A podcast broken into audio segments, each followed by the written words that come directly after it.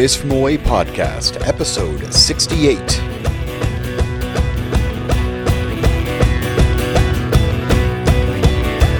Got this force coming through in my blood, in my veins. It's a current of love. In this episode, I'm pleased to be joined by Wesley James, who will join me in conversation and will also bring you an interview with Ryan Noda, first baseman and outfielder in the Blue Jays minor league system.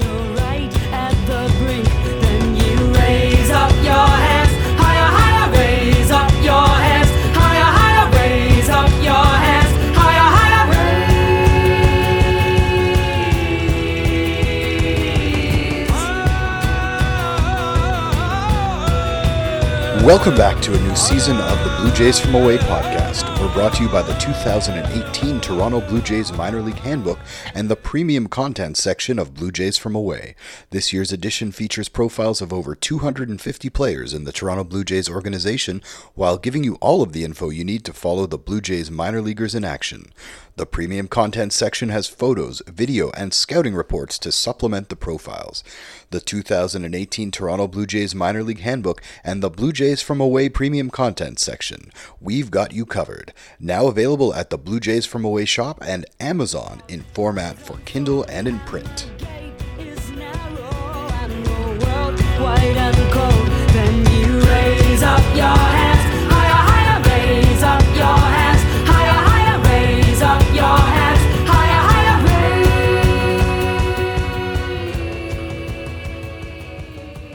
let's talk about uh, some of the minor leagues.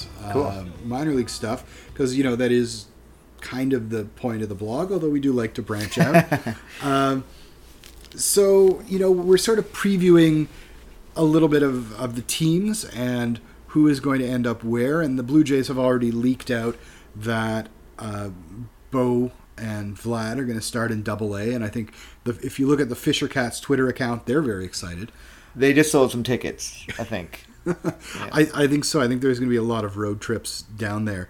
Um, I- you know, I have part of a plan to head down there in early May and see them on the road in Binghamton. Um, although that may be another dog and pony show with the Tim Tebow Express uh, starting in Oh, right. Binghamton. So Are you gonna talk to Tim?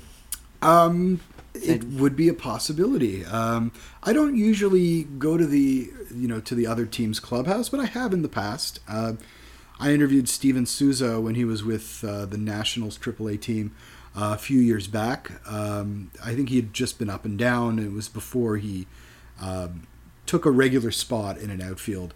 Um, but you know, if there's a compelling story on the other side of the field, the other dugout, I sometimes will go there. I'm sure they're inundated with requests for Tebow. Yeah. Uh, talk about selling tickets. Um, they they still think he's gonna make it. Yeah, I think they do.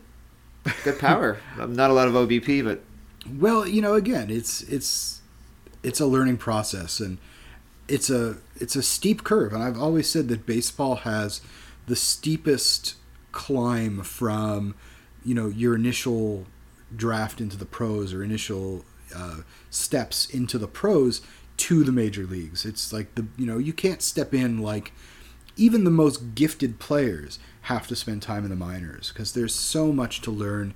There's so much to work on in, in terms of consistency and talent alone. You know, baseball is the type of game where talent alone can't can't get you to the major leagues.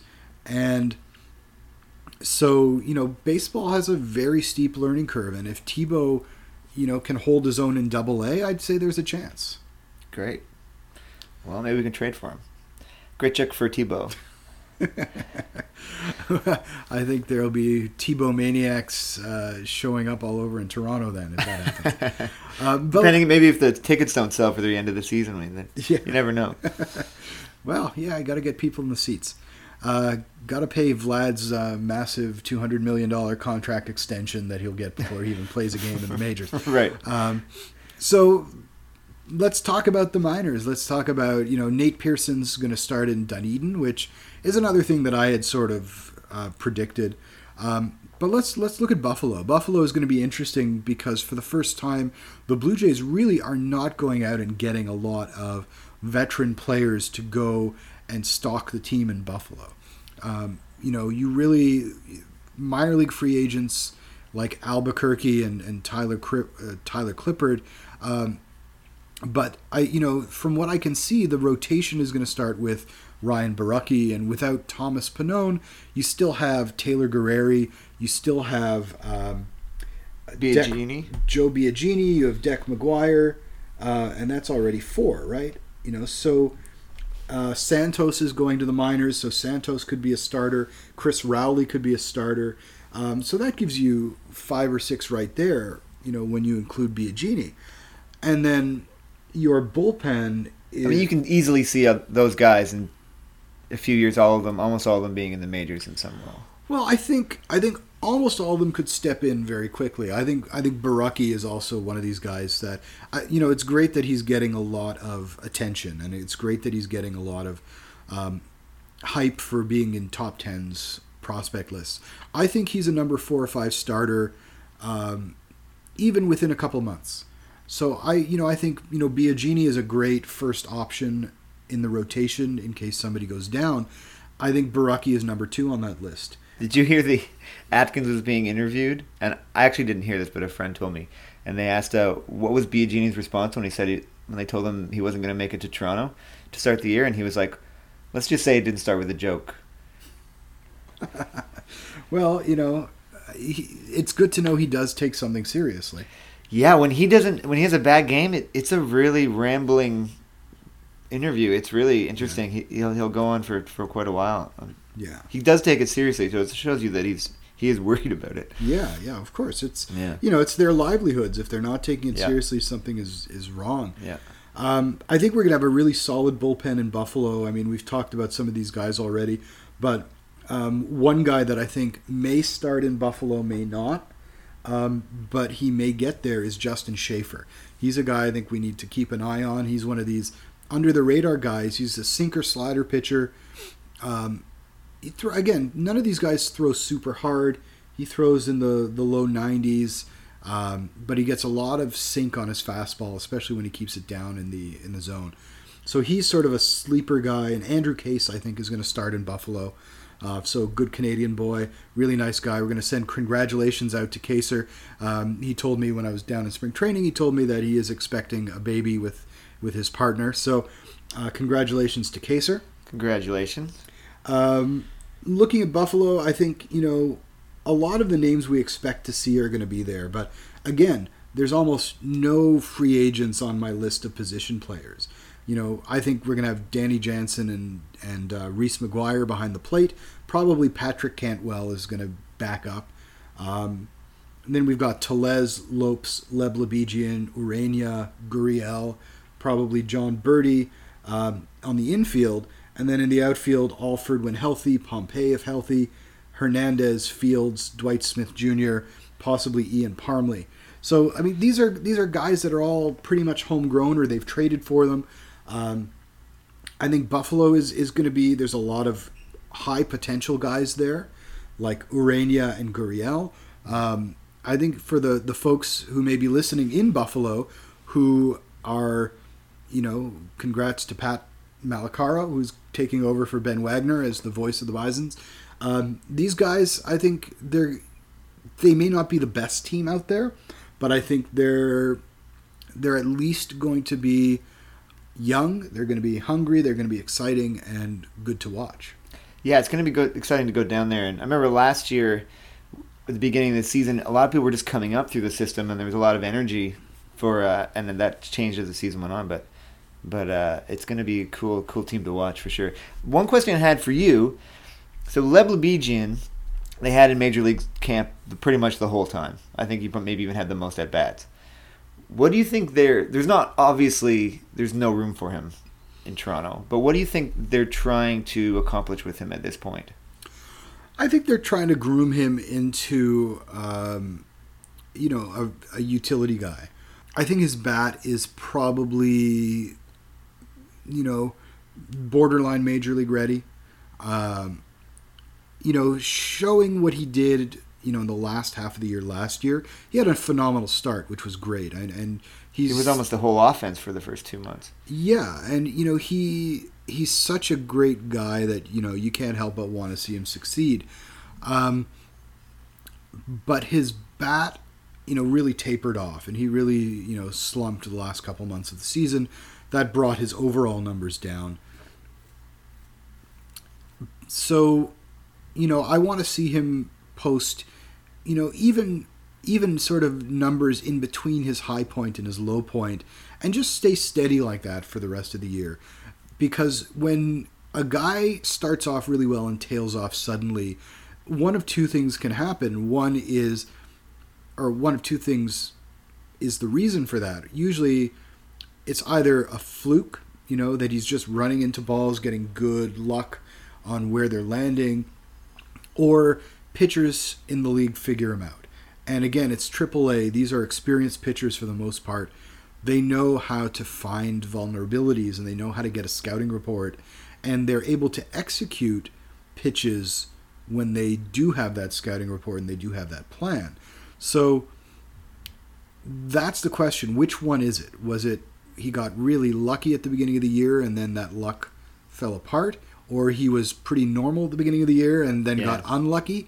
Or, you know, pitchers figured him out and he's going to have to make an adjustment. But he was good in New Hampshire the last year as well. Th- They, they brought him up because of his bat almost. He's always been a good defender, but his uh, New, his year in New Hampshire was quite good.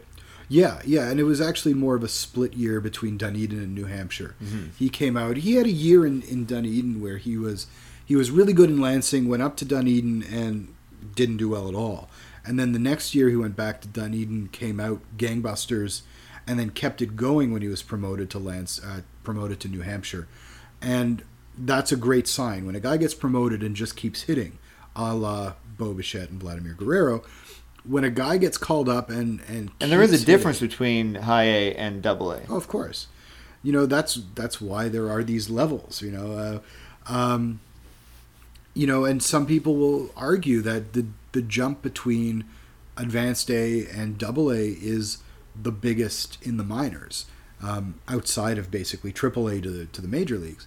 Uh, so you know we can talk about why that is, and and you know maybe another time, but you know if you can, especially if you can make the jump mid season, and continue the success you've had at a lower level, I think that's a good indication that you are um, equal to the challenge and maybe even ready for more. Right. Um, other than um, Vlad and Bo in New Hampshire, who uh, who stands out with for you? Uh, uh, pitching wise, a couple of guys really stand out, and that would be uh, TJ Zeuch and Jordan Romano. Um, I didn't have a chance to see Romano pitch in a game. I saw him throwing in the bullpen. Uh, he looked good. He, he looks like he's really working on his changeup. Um, that third pitch, I was sort of looking at some numbers the other day and noticed, you know, he he does well against right-handed hitters, but lefties hit him much better. And developing that um, developing that changeup to throw left-handed hitters, I think is going to be make or break for him whether he stays in the rotation or moves into the bullpen. Um, TJ Zeuch in the the outing I saw looked utterly dominant. He he looked like he had you know no problems dealing with hitters. I think he threw three innings. Um, it was I think on the last day I was down in Florida, so it was about Monday last week, and he just looked I mean fierce. He was you know I don't want to give the whole scouting report because it's going to go in the premium content section uh, fairly soon, but you know he was dominant. He was throwing consistently up to 95. The ball was sinking really well, and you know the the opponents just had. I think they were the Yankees uh, Double A squad. Um, they just you know had no answer to him. Um, so pitching wise, those two guys in the starting rotation, I'm really watching. Uh, we're probably going to have Sean Reid-Foley. Uh, John Harris also looked pretty good in spring training. Um, he's a guy that I think a lot of people underrate because the tools aren't super loud. Like he's not throwing 96. He's not, you know, he doesn't have a filthy out pitch, But he's got four decent pitches, and it's just a matter of putting it together and staying out of the middle of the strike zone. Cool. Um, moving down a level, do you want to go to Dunedin? Sure, I want to go. I just you came want to back go to from Dun- Dunedin? We should go came back. Let's go back. Um, Dunedin has some exciting players. I mean, you're going to see Nate Pearson in the rotation there. Patrick Murphy looked phenomenal, and uh, I only saw him in one outing, but I did see somebody else on Twitter um, tweeting about Murphy, and you know, in a later outing after I'd returned to Toronto, he, I think, I can't remember who it was, but they were tweeting, "Oh yeah, he he looks filthy." Um, I think I think we could see a Borucki like rise this season from Patrick Murphy. I think he'll spend a couple months in Dunedin, but he could be in Buffalo by the time we're done. Um, especially if he's as poised and as commanding as I saw him. It was him, Pearson, and Zeuch were the three most impressive pitching performances I saw in in, uh, in the spring. Um, so Pearson obviously is going to be fun to watch. So Dunedin people are going to be in for a treat. Um, so hopefully, actually, he's he's from that area. Um, he's from Central Tampa. Florida. Yeah, the Right. Tampa area. So you know he may be able to double the the attendance at a game if if his friends and family show up. Um, you know the Dunedin games during the year are not very well attended. so there's like 20 people instead of 10? I would say forty instead of twenty. Oh, there you go. Yeah. No, they. I mean, they averaged about five or six hundred per game, Okay. which is But it's a 8,000? it's a five thousand seat 5,000? stadium, um, and just across town, Clearwater averaged about twenty three hundred a game. Um, so you know, Dunedin does not draw well during the season, but um, so maybe you know Nate brings his uh, family and friends, and, and they all go to the games in Dunedin, and Well, there, there'll probably be more press there too if, if he's pitching now that he's he's kind of the the new Syndergaard Sanchez.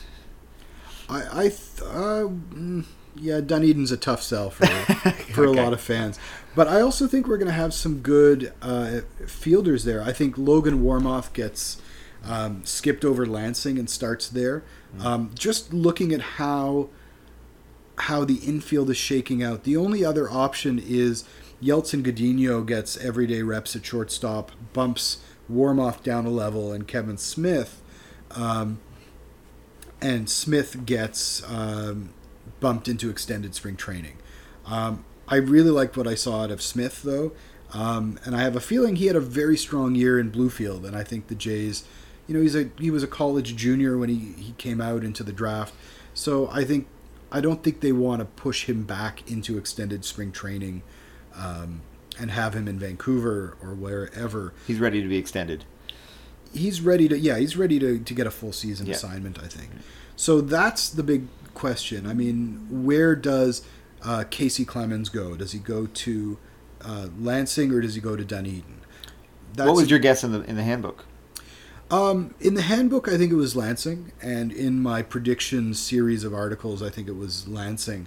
But you know he was pretty impressive out there. He could possibly handle um, playing in Dunedin. I think I think it wouldn't be too much of a stretch for him. Um, I'm really looking forward to seeing Bradley Jones back in action. He missed a lot of the year last year with a broken hand. I think it, you know it was a virus going around the the hamate bone. or- Strange injuries all and- around. Yeah, and I also really looking forward to Josh Palacios and seeing what he does. Uh, also probably in Dunedin. Cool. Um, uh, and Lansing. Should we go to Lansing? We should go to Lansing. Lansing's a great place to go. Uh, Jesse Goldberg Strassler is a wonderful yeah. host. I talked to him Uh, yesterday. Yeah, Good guy, great guy. Yeah, he has. Uh, he's he's uh, he's got a lot of great stories to tell. Uh, I should have an article up on him soon. awesome. Yeah, um, but beyond the the friendly confines of Cooley Law School Stadium and Jesse Goldberg Strassler and the the rest of the awesome people in Lansing, um, this year, you know, we don't have the hype of the Vlad and Bo um, that we did last year. The pitching last year was, you know, I'll be frank about it, it was pretty bad. The Lansing Lugnuts, I think, had the worst pitching in the league.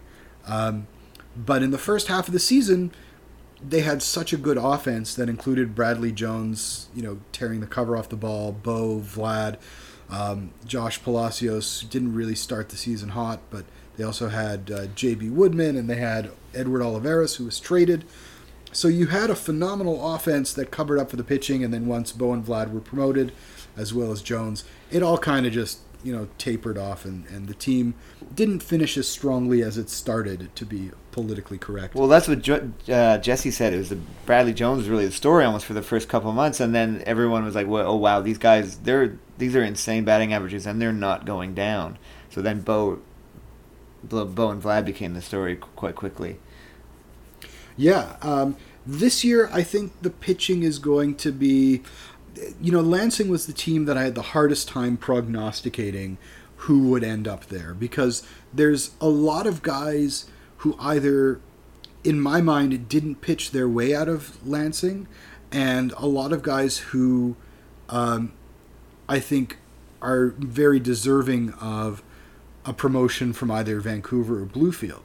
So you've got a list of guys like, um, I mean, Dalton Rodriguez, I think maybe considered more of a bullpen guy now. Um, but Yennsy Diaz, Randy Pondler, who was the pitcher of the year in the Appalachian League last year, Jose Espada, who was pitching in Vancouver, Jose Nunez, who can throw 97 and was pitching, you know, as a starter in Blue in sorry Vancouver, Maximo Castillo, who was very good in Bluefield. Danny Jimenez, who looked to me like the, the, Blue Jays were stretching him out to start in spring training. He threw three innings. Um, but he could be very um, inconsistent, even you know from inning to inning and pitch to pitch. So he may be he may be in Lansing as a starter, but I don't know how successful he's going to be. He's got a lot of things to work on. Um, they told me that Zach Logue and Matt Shannon were both not going to be ready to start the season. Um, and uh, I think Colton Laws as well may may be kind of on the shelf. Um, Is there a sleeper at Lansing that you think? Uh... I think I think Jimenez is a sleeper. People tell me really good things about Graham Spraker. Graham Spraker, I've heard, his throws up to about 97. He may be more of a bullpen arm. Ty Tice is another bullpen arm that we saw in the major league spring training. Mm-hmm. Spraker is working his way back from a minor injury. Um, I saw him throw a bullpen on my last day in Lansing, not in Lansing. I saw him throw a bullpen on my last day in Dunedin. Um, Ty Tice is a guy I really you should really watch. He's a smaller guy, but he throws 93, 94. He's got really good movement on his pitches. He's got a nice slider. Um, dark horse to make the Lugnuts at some point this year, but probably not out of the gate, is Emerson Jimenez. Emerson Jimenez is a converted infielder who throws in the high 90s and was dominant in the Gulf Coast League last year in his first year of pitching. Um, I think he was released by the Colorado organization early in the year, I think around May, and the Blue Jays picked him up and said, "Okay, let's see what you got as a pitcher." Sent him to GCL. Sent him. but He was in Double A before, and he went down Right. to the GCL, and he was lights out. He struck out, I think, like 13 guys per nine innings, and um, was really effective. Um, I think on the the hitting side, it's going to be an interesting team. I think Riley Adams is going to catch, and he's you know big, tall guy, very sort of lean frame. I think he's got some things to figure out in his swing because there's a lot of moving parts there. Um, but you're also going to have David Jacob, who hit well in a limited amount last year. I think Cullen Large is a guy to watch. Um, I hope he gets a little stronger because right now I don't think he has the power to really get to the majors and be an everyday player there. How old he- is he? I think he's 22. He's a gap to gap guy. He's a college junior coming out.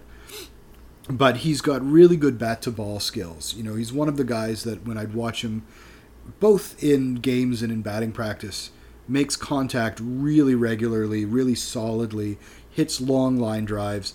Um, so he's a guy that I find really interesting. I think Samad Taylor, who came over in the um, Joe Smith trade, may start in Lansing. Uh, he's sort of a spark plug type guy, and people say he's got sneaky pop. Um, and finally, I mean, the outfield, there are a lot of really exciting guys there. I think Ryan Noda is going to play a fair bit of outfield. You know, he was the MVP for the Appalachian League. Um, he had an OBP over 500 last year. Very patient at the plate. You've got uh, McGregory Contreras, who is an exciting young player. You've got Reggie Pruitt, who made a lot of strides in Vancouver towards the end of the year last year. Chavez Young was really good in Bluefield and then came up and really helped the Vancouver Canadians in the playoffs. So and and you'd see you know a college outfielder Brock Lundquist as well. I think so. I think there are some very good players on the hitting side of it. Pitching for me is more of a question mark. There's potential there. There are some guys. Um, we may see uh, Justin Dillon, who is another guy they selected last year out of college, in that rotation. I'm not sure. I, I really have a lot of questions about the rotation. We'll have to see, you know, a month or two into the season, and and it may be that the group of guys in Lansing who starts the season there, it's not going to be about how well they do at the beginning of the season. It's going to be about how far they've come and what they can do at the end of the season. Right. Uh, Vancouver. I don't get that far. You don't get that far. I don't cool. get that far. I'm not. I you know because that season doesn't start for a few months. Um, I I don't try to prognosticate who's going to start where, mainly because you're going to have a big group of guys who get drafted, Right. Uh, college Right. guys, college free agents. We'll see what happens with those guys. Talk about it in June. Yeah. We, we'll talk about it in June. Good idea. Yeah. Good idea. All right. So, anything else you want to talk about? Um, well, I have. Uh, I'm doing this, writing this series of articles right now on the each team in the minor, minor league system, uh, and I uh, talked to Jesse Goldberg Strassler in um, Lansing yesterday, and I also talked to a guy who used to be the GM for the Medicine Hat Blue Jays. Uh, in the early 2000s, before they they changed affiliations and went to the Appalachian League, uh, and uh, so I have those articles coming out relatively soon, hopefully. Um, so uh, that's basically all I got. Well, I'm looking forward to reading them. Uh, you know, I really liked your, your articles on the the uh, Dominican Summer League Blue Jays and the Gulf Coast League Blue Jays. So I'm looking forward to, to reading what you got to say about rookie ball and, and Lansing. Um, yeah, we've got the the minor league handbook is out, so you can you know take a look at that on the website. We're www.bluejaysfromaway.com, and if you put the backslash there followed by handbook, you'll get to the to the handbook page. If you put backslash premium dash content, you'll get to our premium content page, and you can see all of our scouting reports. Um, and all of our exclusive stuff. We've got some video, a little bit coming up from this year's spring training. We've got some video of Nate Pearson. Um, Who you also interviewed as I well. also right? interviewed. We'll have a, an interview in the next few weeks. Um, and so there's lots of stuff coming at Blue Jays from Away. Um, you can follow us on Twitter at Jays from Away. uh, and at Wesley J Baseball. And we also have, you know, Emily who writes for us as well. She's a little far away to do these podcasts, but uh, uh, you can follow her at Jay's Girl Emily. So follow us. We've got lots of content, lots of stuff. The minor league handbook, the best investment in, in baseball for your. How much is it this year? It's the same price as it was last year. That's great. Um, the handbook on its own as a PDF is eleven ninety nine Canadian, and for the premium content section, if you want one year subscription, sixteen ninety nine, and that includes a copy of the minor league handbook. And if you go to Amazon, you can get the ebook there, or you can get the print book, which is only going to cost you twenty four ninety nine. It's almost six hundred pages long, and. Uh, the longest manual that you've written. I think so. I think we've only done the print book. This is our third year, and it's the longest one. But you know, because we're doing it on Amazon this year, we're actually able to get the costs down. So it's actually five dollars cheaper than it was last year at uh, the at Lulu.com, which was where we were doing the print book uh, before. So an even better deal. You get more book for less money. Ninety nine at Amazon. Look for it. The the 2018 Toronto Blue Jays minor league handbook. Great. And uh, beyond players, you also have inter- a few interviews with uh, with uh, some radio personalities in it and some other interesting tidbits. So definitely check it out. Yeah, there we do have some Q and A's with uh, Jesse. We have a Q and A with Jim Tarabokia, who's the uh, play-by-play guy for Dunedin. We have an, a Q and A with uh, Bob Lipman from the New Hampshire Fisher Cats, and we talked to Neil O'Donohoe, who it writes. Uh, let me get the website. C's Plus Baseball, I believe it is. Uh, C's Plus is a Vancouver Canadians uh, blog, and he has some great chats uh, with some of the players, like really in depth. He gets a lot of great stuff. So check out his site. I think it's uh, csplusbaseball.com or .ca, one of the two. But check out Neil's work there because it's fantastic. Great. Thanks for having me on. Thanks for being on.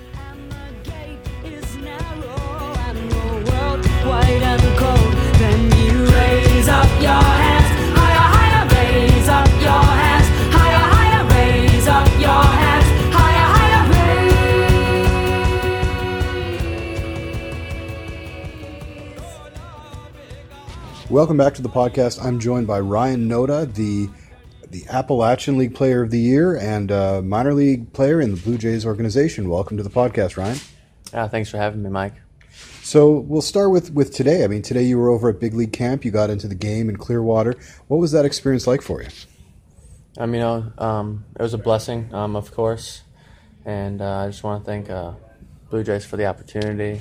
And uh, it's always fun, you know, going to meet the big league guys, uh, just watching them and learning from them, and uh, just picking up the little things that uh, you can grow on um, as a player. Now, I was over here at the minor league camp, so I didn't see what happened. But uh, I know you played mostly first base last year, but also you played a lot of outfield in college. Where did you play when you got into the game today? Uh, today I played first. Um, they put me there. Um, I'm really comfortable in both positions, but uh, second big league game and uh, second time at first, so it was nice. Great. And uh, so, why don't you tell us a little bit about you know your off season, how you were preparing for this year, what you did to get away from the game? Um, you know, um, went to California, um, trained, and uh, kind of got out of the cold. Um, coming from Illinois, it gets a little cold in the winters.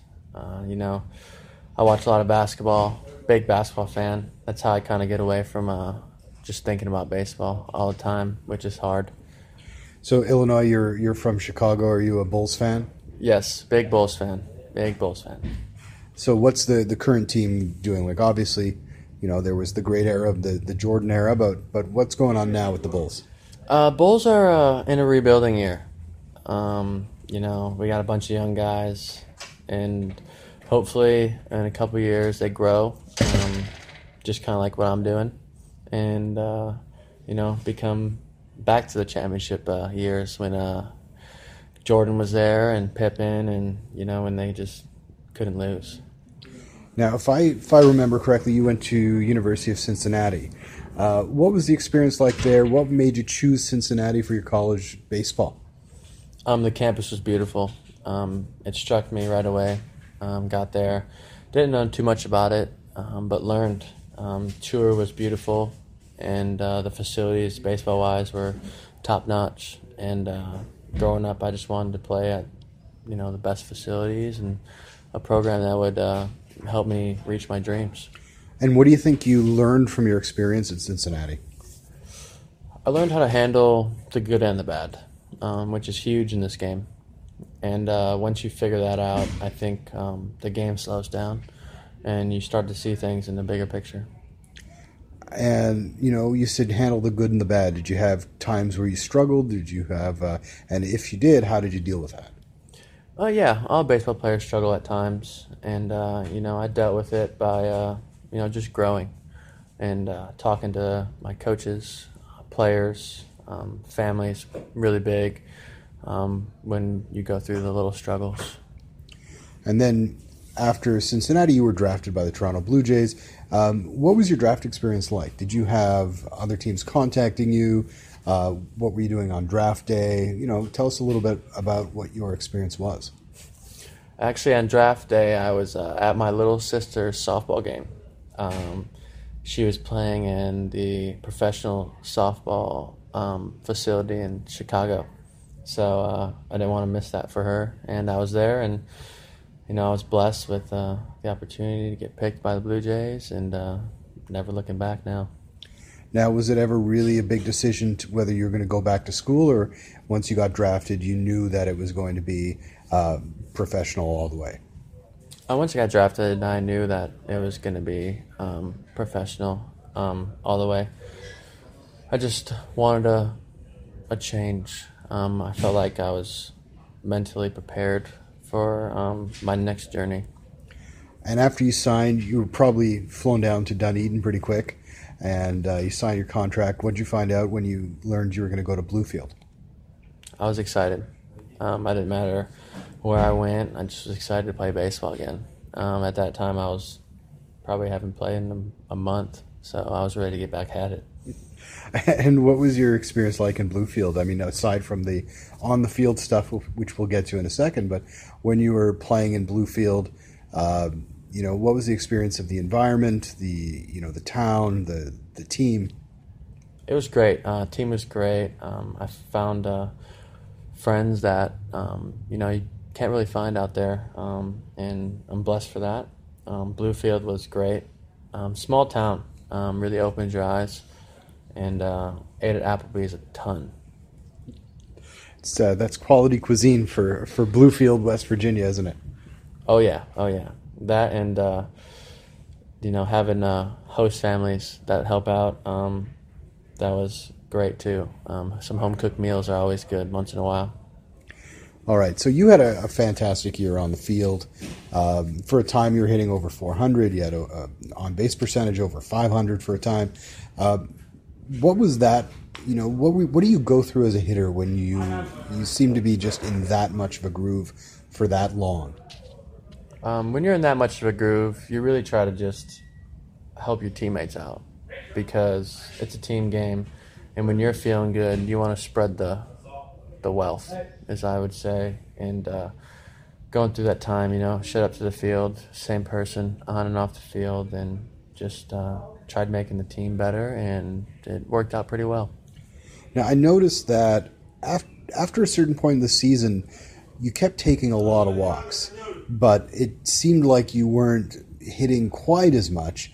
And what I want to know is were the pitchers starting to avoid you? Because it's not a big league, right? They're, they're, you're going to see a lot of the same teams over again. Did you find that there was a point where the pitchers stopped giving you much to hit? Yeah, um, you know, when you're in a groove, um, anything they throw somewhere over the plate, you're going to hit it pretty well. And uh, I've noticed that throughout times, um, they were trying to, you know, get me to chase. And I just said, you know, I'm going to stick to my approach and do what I have been doing the whole year, um, helping my team out. And, you know, it worked out pretty well for most part. Now, the Bluefield Blue Jays got to the playoffs, um, but you didn't get beyond the first round. You know, what was that like? And, you know, did, was it a disappointment when you couldn't make it to the finals? Oh yeah, it was a disappointment. Um, we were we felt like and we knew that we were the best team in that league, and we had all the tangibles to win it all. It's just uh, just wasn't our day when it came down to that third game, and um, you know we all battled, and I love the team that we had, and you know sometimes you just don't come out with the win. and you know your the team was also pretty stacked, I think. But especially, you know, you had some great pitchers out of the bullpen. You also had uh, the pitcher of the year for for the Appalachian League and Randy Pondler. Uh, what was it like knowing that you had guys who could go out on the mound and, and shut down the other team as well? In baseball, pitching is everything. Um, when you can pitch it, you always have a chance of winning ball games. And uh, our our pitching staff was a huge part of our success in Bluefield um, when it comes to starters and relievers. Um, it was just we built off them um, as hitters, and it was just great. Well, now that we're back into spring training and everything's going well, you know, what do you think you've learned so far in spring training about, um, you know, your game, your your abilities, and especially because this is your first professional spring training as well. You know, what are you going to take with you into the season from the spring training that you've had? Just gonna take uh, my relaxed and uh, you know go get it attitude. Um, you know, always trying to be a leader on and off the field and trying to help the team as best as I can. Um, I'm always going to give 100%.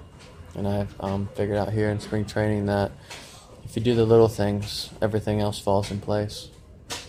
All right. Well, we're going to wish you the best of luck for you and the little things that you're doing, and uh, have a great season. That's Ryan Noda, first baseman, outfielder sometimes for the Toronto Blue Jays minor league system. Thanks for joining us. Uh, thanks for having me. That's all for episode number 68 of the Blue Jays from Away podcast. On behalf of my co host Wesley James, I'd like to thank Ryan Noda for joining us, and thank you for listening. Come on back soon and go Jays go. Hands, higher, higher, raise up your hands, higher, higher, raise up your